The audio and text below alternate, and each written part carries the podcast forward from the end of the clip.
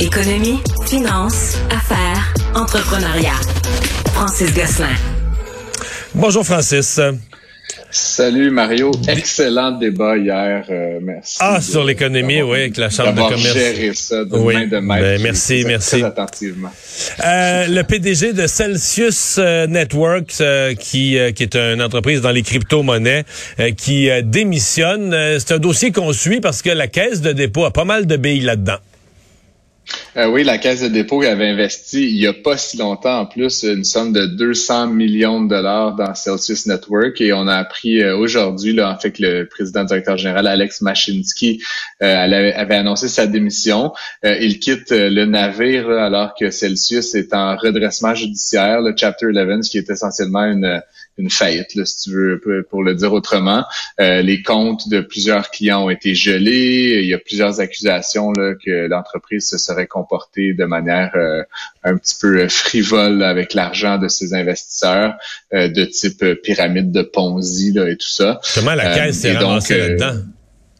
C'est ça qui est très étrange. Là. Évidemment, la Caisse euh, fait valoir que le secteur des crypto-monnaies, il y a six mois, un an, allait encore particulièrement bien, que l'effondrement euh, qu'on a connu depuis le début de l'année 2022 euh, était difficile à anticiper. En même temps, c'est un secteur très, très, très risqué dans lequel la Caisse a mis pas une petite somme, hein, comme 200 millions, c'est pas, ce n'est pas rien. il y a eu certains journalistes qui ont évoqué certaines proximités entre un vice-président de la Caisse et le PDG de Celsius, mais la caisse a démenti, puis il a pas l'air d'y avoir grand-chose là. Donc, franchement, c'est c'est comme une erreur de parcours là, pour la caisse de dépôt. Et donc là, sans capitaine dans le navire, avec une entreprise qui est en redressement judiciaire dans une industrie qui va très mal, euh, ça sonne de plus en plus comme euh, comme de l'argent qui ne vaut plus grand-chose. En bon français, en bon français, un write-off au livre. Un write-off au livre, exactement. Euh, ça reste intéressant, Mario, de suivre cette histoire-là parce que Celsius, qui était une entreprise très, très en vue, qui a quand même réussi à des investisseurs institutionnels comme la Caisse, tu sais que on peut on peut casser du sucre sur leur dos là, mais c'est quand même une institution prudente là, tu sais qui est pas c'est pas des gamblers par définition.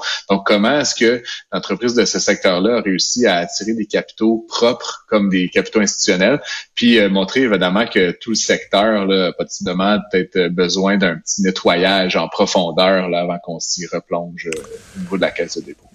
On s'en va chez Desjardins où le président Guy Cormier d'abord a présenté des résultats fort positifs, mais euh, mis, mis, présenté un portrait plus, plus pessimiste de ce qui s'en vient au-devant de lui. Là. Ben, Monsieur Cormier, je en avais parlé hier, il y a cette grande conférence là, de la créativité du commerce, donc c'est de Montréal, il était sur la scène hier et donc il y a plusieurs médias qui ont rapporté là, ses propos.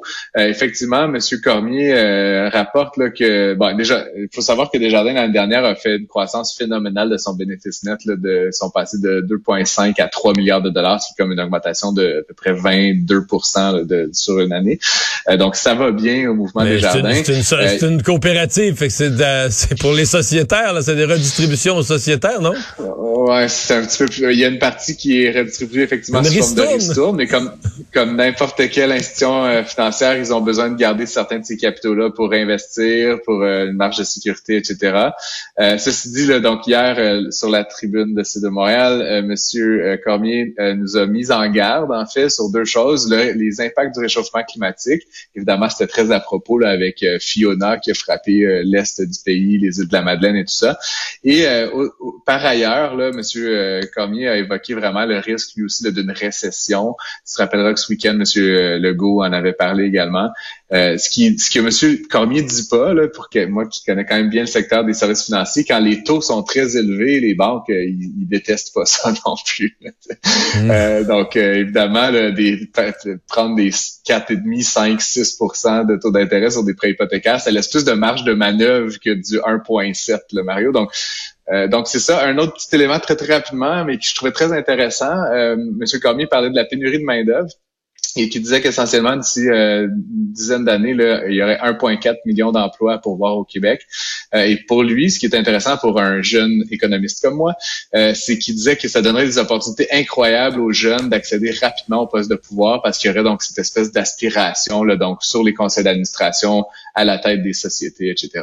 Donc c'était un discours somme toute assez optimiste malgré le, le, petit outlook plus plus sombre qu'il nous a dressé. On a l'impression que les autos électriques, c'est encore à ses premiers balbutiements, mais euh, le circuit électrique, les premières bornes pour se brancher, ça a déjà 10 ans. Ah ben je voulais faire un petit topo là-dessus. Je suis moi-même, comme tu sais, propriétaire d'un véhicule électrique, pas grand utilisateur de, de circuit électrique, mais à l'occasion, ça dépanne très bien. Euh, ça a fait dix ans là, que la société d'État a été créée. C'est comme une spin-off de, d'Hydro-Québec, si tu veux.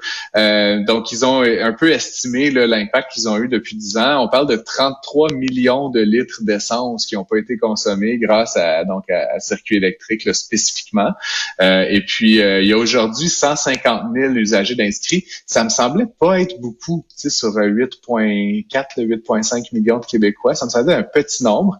Mais euh, juste en 2021, il y a eu 52 000 nouveaux inscrits sur ce, ce Donc, Circuit électrique essentiellement fournit des bornes de recharge plus lentes, plus rapides dans pratiquement toutes les régions du Québec. Il y a 3800 bornes euh, qui sont euh, en déploiement, dont 700 bornes très rapides. Mais est-ce qu'il y a un compétiteur au Québec? Est-ce qu'il y a d'autres bornes que le circuit électrique?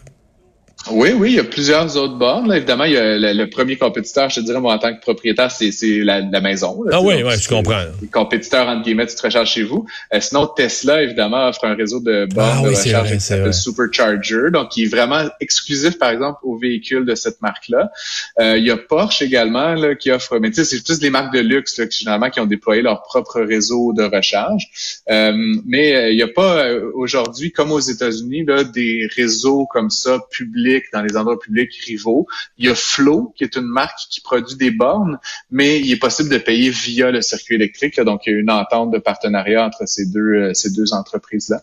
Euh, c'est intéressant de suivre la progression de cette, entreprise, cette société d'État-là, évidemment, euh, qui accompagne l'électrification des transports. On parle de potentiellement doubler le nombre de bornes dans les prochaines années, donc pour accompagner la croissance du parc électrique des véhicules au Québec. Donc, 10 ans, là, bonne fête au circuit électrique, puis euh, longue vie à cette initiative-là, qui euh, en a sauvé plusieurs certainement à 1% d'autonomie. Merci Francis. Merci à bye bye, à demain.